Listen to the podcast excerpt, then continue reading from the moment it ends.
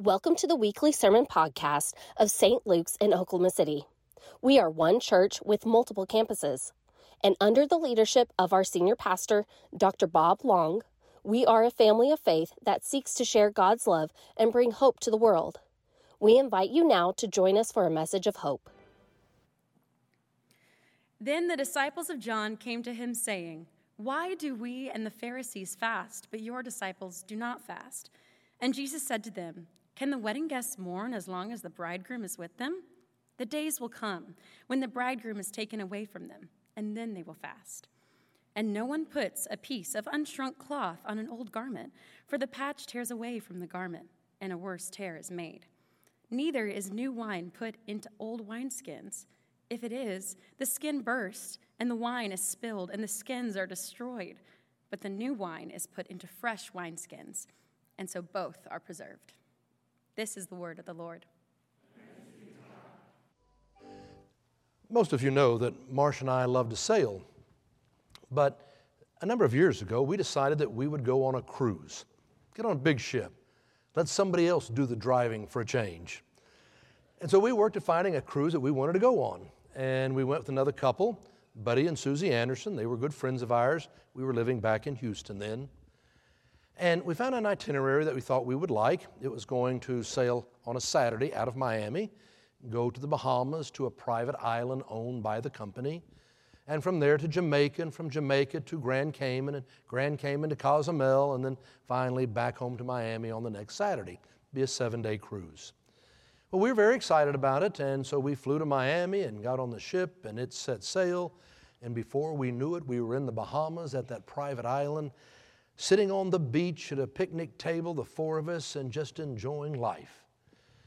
And while we were sitting there, a, a lady came up and she said, Can I join you? I said, Absolutely. She sat down, and I, I said, So are you having a good time? And she said, Well, it's getting better now. It was a little stressful to begin. Oh? She told us her story.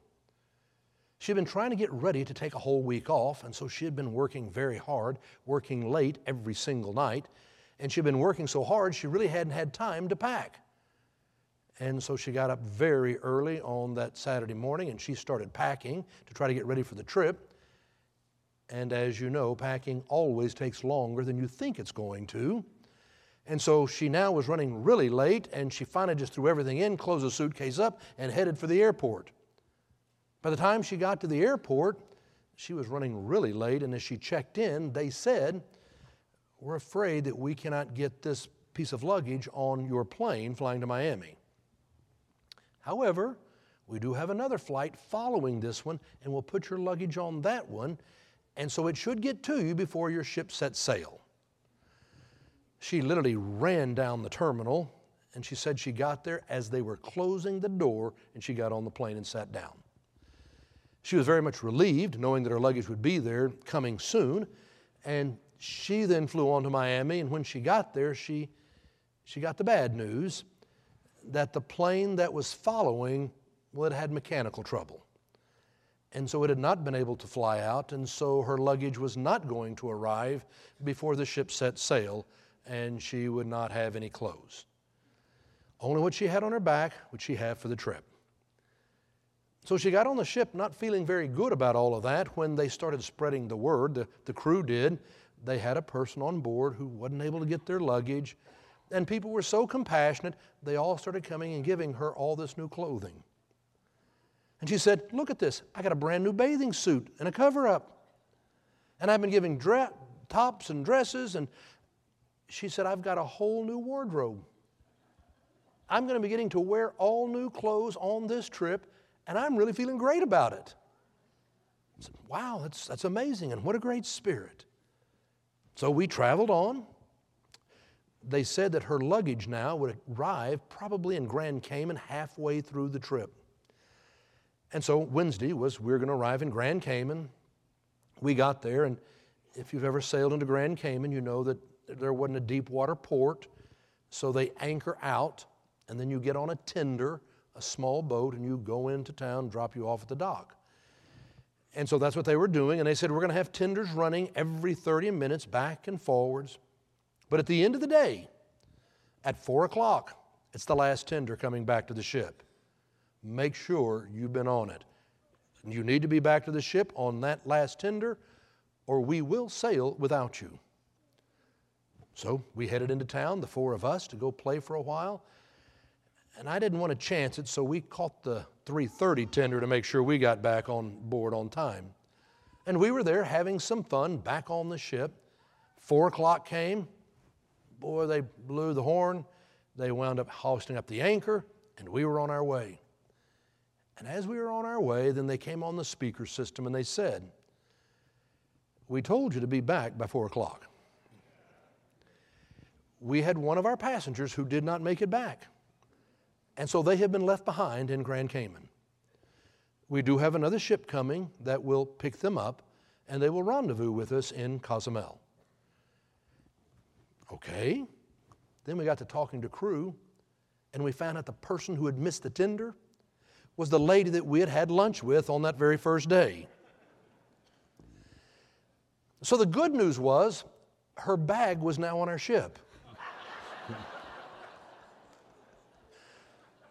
The bad news was she was on another ship now. we found out that she had a bathing suit and a cover up, and that night was the captain's fancy dinner which could have been bad, except the crew spread the word, and she was now given a lovely new dinner gown and shoes and jewelry and a whole new wardrobe.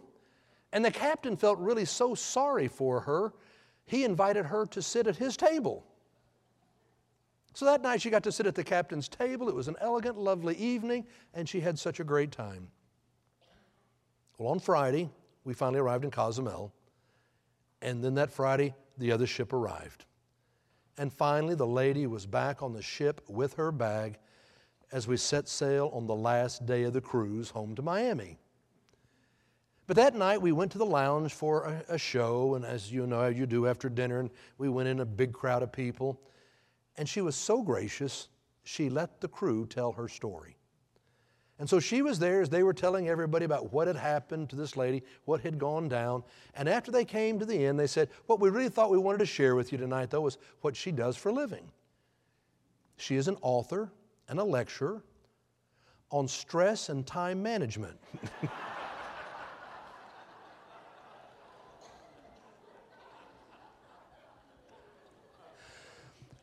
we laughed so hard we were crying as she was standing there.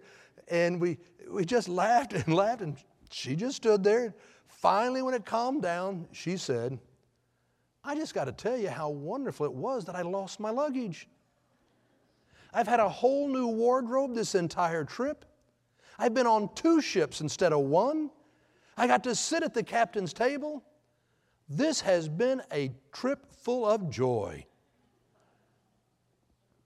I have never forgotten it because I was reminded that sometimes we make foolish mistakes. And sometimes it's other mistakes and bad things that happen to us we didn't deserve. But whatever the circumstance, if we are walking with Christ, we can find joy. This morning, I want to continue on with this sermon series, Finding Joy. Because that's what we're trying to look at right now how in the world, there's so much going on around us. And it is so easy to get pulled down, discouraged, frustrated, angry. And yet, we believe if we are walking with Christ, regardless of what all is happening out here, we can find joy in here. It's why I chose our scripture lesson this morning, because it's a great story that you find in Matthew, Mark, and Luke, all three Gospels. And it's about how the disciples of John come to Jesus and say, We, as good Jews, have been taught to fast. We know that the Pharisees will fast. But you and your disciples do not fast. Why is that? And Jesus said, if the bridegroom is with you, how can you fast? Right now, everyone knows just so much joy. One day the bridegroom will be taken away. One day they will fast, but not now. Because the presence of Christ was with them, you're just going to know joy. He said it's like if you have old wineskins and you put new wine into the old wineskins, well, they're going to be destroyed. That's because if you take new wine poured in old wineskins, old wineskins are no longer pliable, flexible. If you're pouring in new wine, it's going to be fermenting, it's going to be creating its gases, and if the wineskins are no longer pliable, well, then it's going to burst and you will lose the wine. Now, if you have new wine, he said, you need new wineskins because new wineskins, they, they give, they can take a new shape, they are pliable. And as the wine is given and it begins to ferment, it is being created into something beautiful, and the wineskins will be able to change and adapt into something new.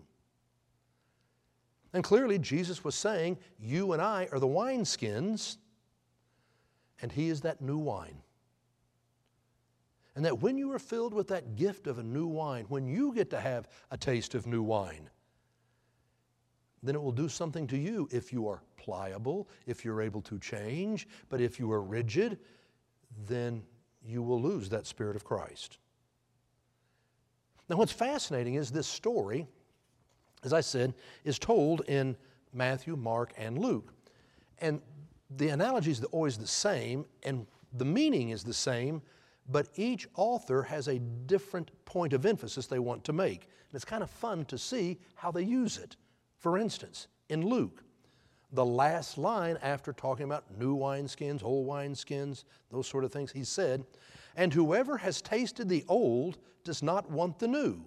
They say the old is good. It's the old temptation. I like the way things used to be. I like the old. I don't want new. I want the old. I don't want something that's going to make me change or grow. I like the way it used to be. Whoever has tasted the old does not want the new. They say the old is good. They're talking about the law and the traditions and the way we have always done it. If you go to Mark, Mark ends the story by saying, New wine is for fresh skins. For Mark, the emphasis is on God is pouring out His Holy Spirit upon you. You need new wineskins for God's Spirit. New wineskins for new wine. Pure and simple, the emphasis is on the new. In Matthew, that we just read, if you put new wine in new wineskins, then both are preserved. The old and the new, both are preserved. Remember, Matthew is writing to a Jewish community. And he didn't want to be saying to the Jewish community, the old is worthless, the old is no good. Both can be preserved. Jesus would say, I have not come to destroy the law, but I've come to fulfill the law. Jesus would say, there are 600 plus laws that you're supposed to follow to find life. But I'm telling you, the greatest commandment is that you love the Lord your God with your heart and soul and mind and strength, and you love your neighbor as yourself. On these two commandments, he says, depend all the laws and all the prophets. In other words, all the laws and all the prophets are supposed to teach us how to love God and how to love our neighbor. That's the purpose of the laws. And so Jesus is not trying to do away with the laws, just help us remember and understand the purpose of the laws. That we are the ones who need to know God's Spirit and be pliable enough to be led into some new future. Because that is where you find joy. That's what I want us to think about this morning. And I just want to say to you three things.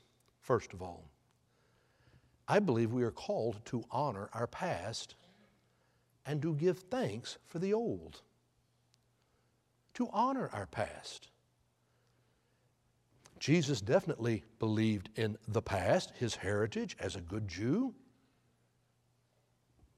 You honor it, you love it, though he is bringing something new. We live in a culture right now where we're always interested in the next and the new. Everything changes so fast. There's no doubt we live in a time right now where the rate of change is faster than ever before. And it can be disconcerting. And sometimes we forget to connect with our heritage, to connect with our past, to remember and to give thanks. This past summer, I've been telling you how there were 74 of us from St. Luke's who traveled to Italy on a spiritual pilgrimage from Rome to Oberammergau, Germany, to see the Passion Play. And it turned out that Marsh and I went a few days early. We wanted to get over jet lag and do a little resting before the group arrived, and we would be ready to lead. And one of the places that we went to early was to Venice. Now, Venice was going to be where the entire group would come, and we would all gather there, but we wanted a few extra days there just to rest. And if you go to Venice, then one of the things you have to do is you have to take a gondola ride. I mean, that's obligatory. You cannot go and not take a gondola ride. And so when the group came, we were all out there taking gondola rides, and we just had a grand time all going through the canals of Venice. However, when Marsh and I went early, we went ahead and took a gondola ride then. We, we didn't mind taking two or three, or however many we could get in. We knew what a romantic opportunity and time it was going to be. And so when we got there, before everyone else, we took a gondola ride. And I started learning so much about gondoliers. I learned, first of all, that gondolas got created about 1094, a thousand years ago. They're 36 feet long, flat bottom. There are no engines. They go by pushing an oar, pushing off the buildings. A thousand years. At one time, there was maybe 10,000 gondolas there. The gondolas have been means of transportation and moving goods. Now you got all the electric things and, and gas powered. And so you have very few gondolas there now. But you then, maybe as many as 10,000. So anyway, so they have these gondoliers, and you have to be a licensed gondolier to ride to take care of a gondola. Today there are 433 licensed gondoliers there in Venice, and they're all men. Except in 2010, there was one woman who finally got licensed to be a gondolier. Today, they're actually up to five. That's progress. Five out of the two, 433 gondoliers are now women. They're all have to, supposed to be dressed in certain ways. There's tests you have to pass. And as we got on our gondolier, what we began to learn was you had to be born in Venice to get a license to be a gondolier. And usually it was someone who had a father who was a gondolier and passed it on down. And that was our gondolier. He was so very proud of his heritage. His grandfather had been a gondolier. His father had been a gondolier, and now he was a gondolier. And the really cool thing was the boat we were in had been his father's boat. It was more than 40 years old. They continued to take care of it and upgrade it. And then what was really neat, he said, if you notice the bulkhead in the front of the gondolier, he said, it's a carving of three children. That's me and my brother and my sister. My father had it carved back when we were children so he could put it here in his boat so that when he was out and he was doing the business, he would always be seeing his family. And he felt so proud of this history of tying him to his father, to his grandfather, to gondoliers for 1,000 years. And as he brought us around to all the corners, he'd be saying, Now, this building was 200 years old, and this one's 500, and this one's, I mean, it was unbelievable. There was such an appreciation of past and a connection to their heritage. And this guy was a man of great joy. When you remember your heritage, you're able to look back and see all the points that you can connect, and you begin to see how God has worked in your life. If you honor your past, you honor your heritage, you will see how God has been working in your life to where you have come to this moment. This past week, I, I was at a meeting at the Oklahoma United Methodist Foundation. And it was the board of directors meeting, and, and while I was there, I, I was able to see my friend and my mentor, Mouzon Biggs. Dr. Biggs was the senior pastor at Boston Avenue Methodist Church for more than 30 years. He retired about 10 years ago now. We have known one another for 55 years. I was 13 years old there at First Methodist Church in Houston. Marsh and I were in the youth group, and in the evening time after youth, we would come into church, and you had a Sunday evening worship service, and he was the Sunday evening preacher. And so we became friends so long ago. And he just sort of took me under his wing. When I was in seminary, you have to go do a year's internship, a residency somewhere. By then, he was the pastor at Trinity Methodist Church in Beaumont, Texas. And so I went to Trinity in Beaumont and I did my residency for a year with him there. But he taught me so much about how to preach. He taught me about the importance of a story, how to tell a story. He taught me how important it is to tell them two things, three things, four things. It's where I got it. But he told me how to be able to do that. And, and then after I'd been there for just a couple months and he'd been watching me preach, he said, You know, Bob, I, I think you ought to preach without notes. I'd been preaching for about four years then, and I had always used notes. Some people preach by manuscript, some by notes, some without any notes. Not one is better than the other. All three can be done effectively. But he said, I think you're the one who needs to preach without notes. And I said, Mouzon, but what if, what if I get up there and we forget? What happens then? He said, We all go home early. okay, okay. If that's the worst that can happen, I guess I can try this. So I started trying. I'll never forget there in Trinity and Beaumont. First time getting up to come into the pulpit, not have any notes. I'd always had notes, and now just to, to preach. He had such an impact on my life and how to be a pastor. When he retired, I was at his retirement dinner to say thank you and to talk about the old times.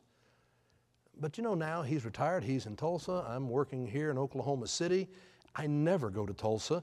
He never comes to Oklahoma City. And we had the pandemic, and it's been years since I've seen him. And I saw him and I thought about my past and my heritage, and, and I said, I want to set a date, and I will drive to Tulsa, and I want us to go to lunch. I want to take you out to lunch. Just to be able to remember and to give thanks.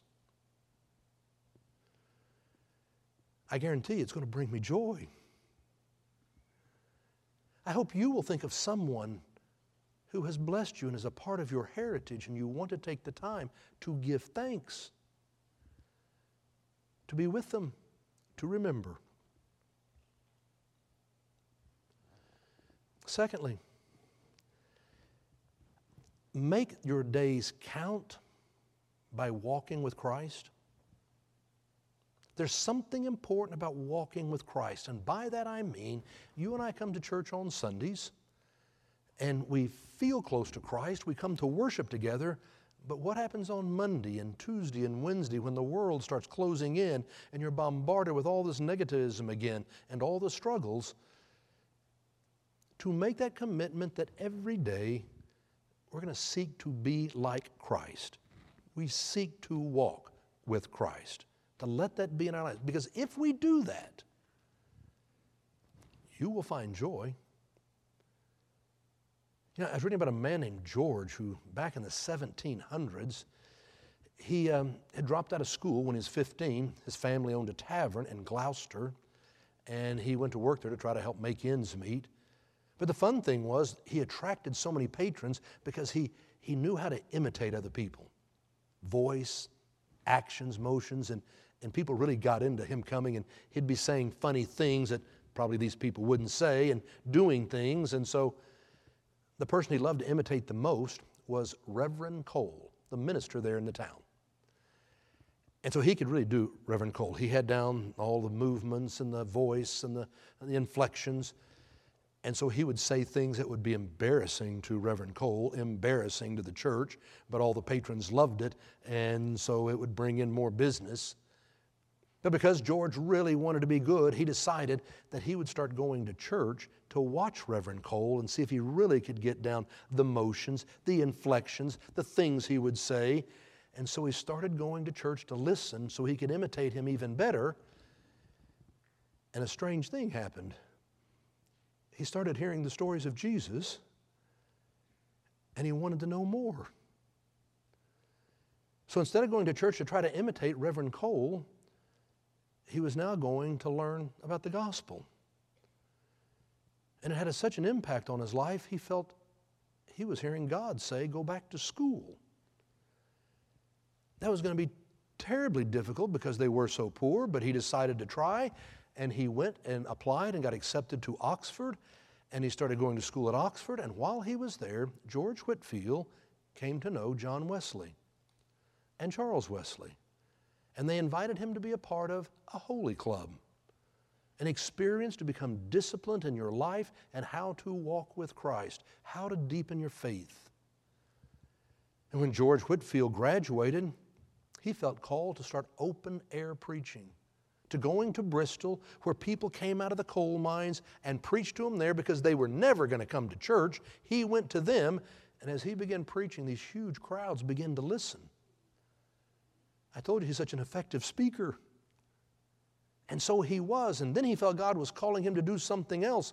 And so he called John Wesley and said, Why don't you come out here and take over for me? And so John Wesley went out to Bristol and he began open air preaching. And then he began organizing them into small classes. And it literally is the beginning of the Methodist Church. And then George Whitefield felt called by God to go to America and he began going up and down the eastern seaboard, and there he was preaching and having revivals. And go look it up on your Google, and you'll find out the Great Awakening was by George Whitefield there in the 1700s here in America, a religious revival. He was a man who tried so hard to walk with Christ, and he found incredible joy. God will speak to you. I am convinced God will speak to you if you are trying to walk with Him every day. You'll find joy. And so, third,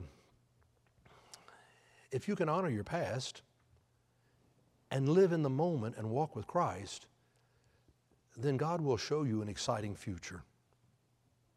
He will lead you into a future that is going to be exciting. He will show it to you. You and I do not have to be trapped by the past nor afraid of the future. That's the whole idea. There is a new wine.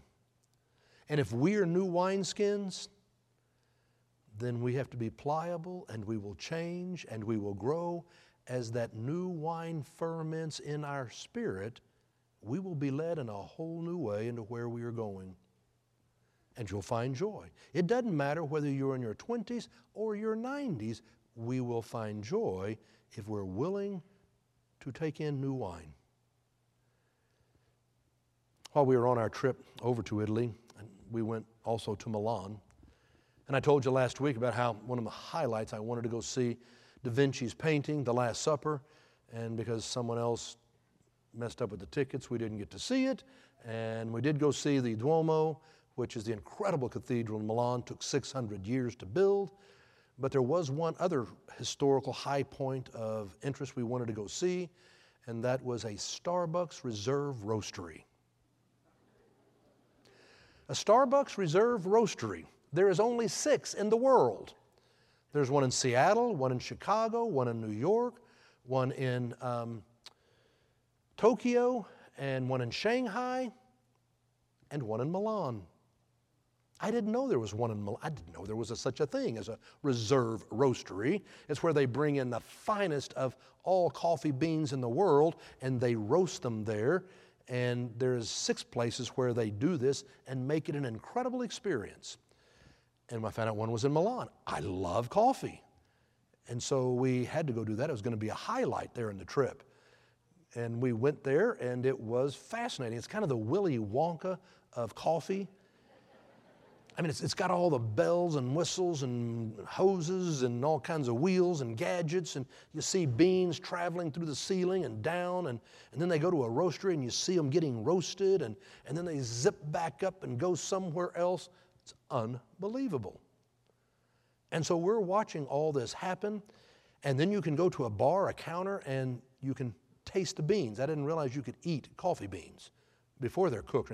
You give you a coffee bean, you eat the coffee bean, you get a taste of the coffee.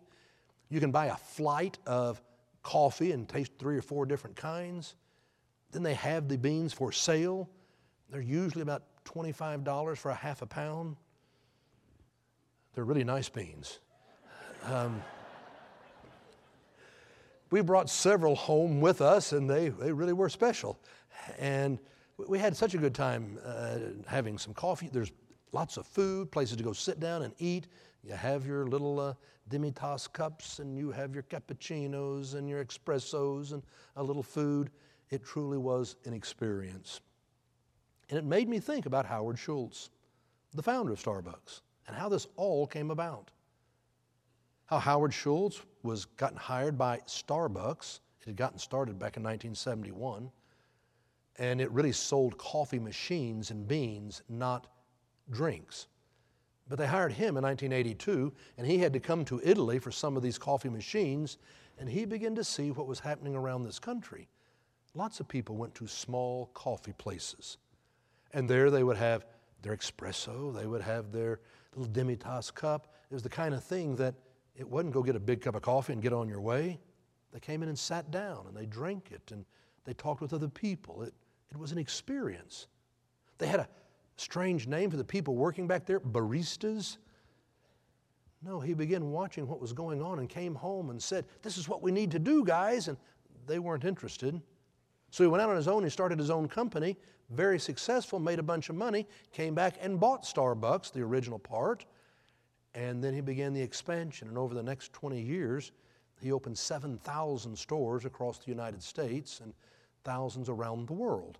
He literally changed our vocabulary and the way so many people looked at drinking coffee. In 2000, he decided to retire. And when he did, not long after that, the stock price began to slide, the quality began to slide, the excitement began to slide, and Starbucks was in trouble. They weren't sure the company would make it. And Howard Schultz had a tough decision to make. You know, whenever you have a founder who has a vision to make something exciting happen, and then things get into trouble and they try to come back and be the CEO and rally the company, quite often it doesn't go well. And he had to decide am I going to try to come back and reinvigorate Starbucks? And he decided to do so. It was on December the 7th, 2008, he was going to make the announcement I'm coming back. And I'll tell you in advance, he did it. He rallied the company. But he didn't know that then on that morning of 2008. That morning, he got up early and he went to the original store, Pike Place. Went to the store. He still had his own key. He went inside. No one was there. No baristas, no cappuccino machines running, no espressos. He was there by himself. And he came in and stood behind the counter and I want to read you what he had to say. I stood there in the dark and made two commitments to myself. One, I would not return to the role of CEO dwelling on our store history. I understood that I had to return to our roots. But if that heritage was not linked to a willingness to reinvent and invigorate, then we would fail. Second, I would not cast blame for the mistakes of the past, that would be unproductive. The number one priority in the weeks and months to come was to instill confidence in our future. When I read that, I stopped and I put the book down and thought about it. What is so important is to remember our roots, to remember our heritage, but not to be stiff and unpliable but to be willing to be flexible and to reinvigorate. to be filled with God's Spirit in this moment in time to walk with Christ so that we can be called into a bright new future with confidence. That was the promise of new wine in new wineskins. You can connect to your heritage and give thanks. You can trust this moment in walking in God's presence, and you can have confidence into the future. And that is how we will find joy.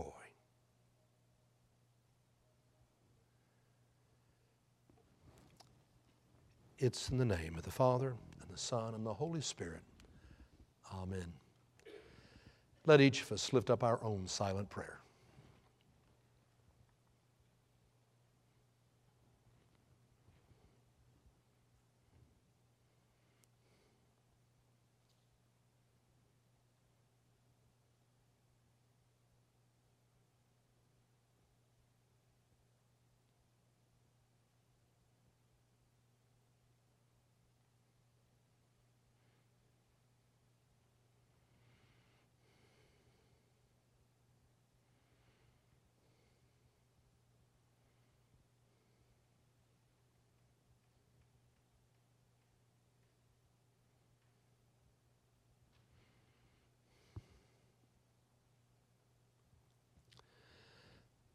Amen. You've been listening to the sermon podcast of St. Luke's United Methodist Church in Oklahoma City. We are one church with multiple campuses. Learn all about St. Luke's different services and programs on our website, stlukesokc.org. We trust you will experience God's love and hope throughout this week.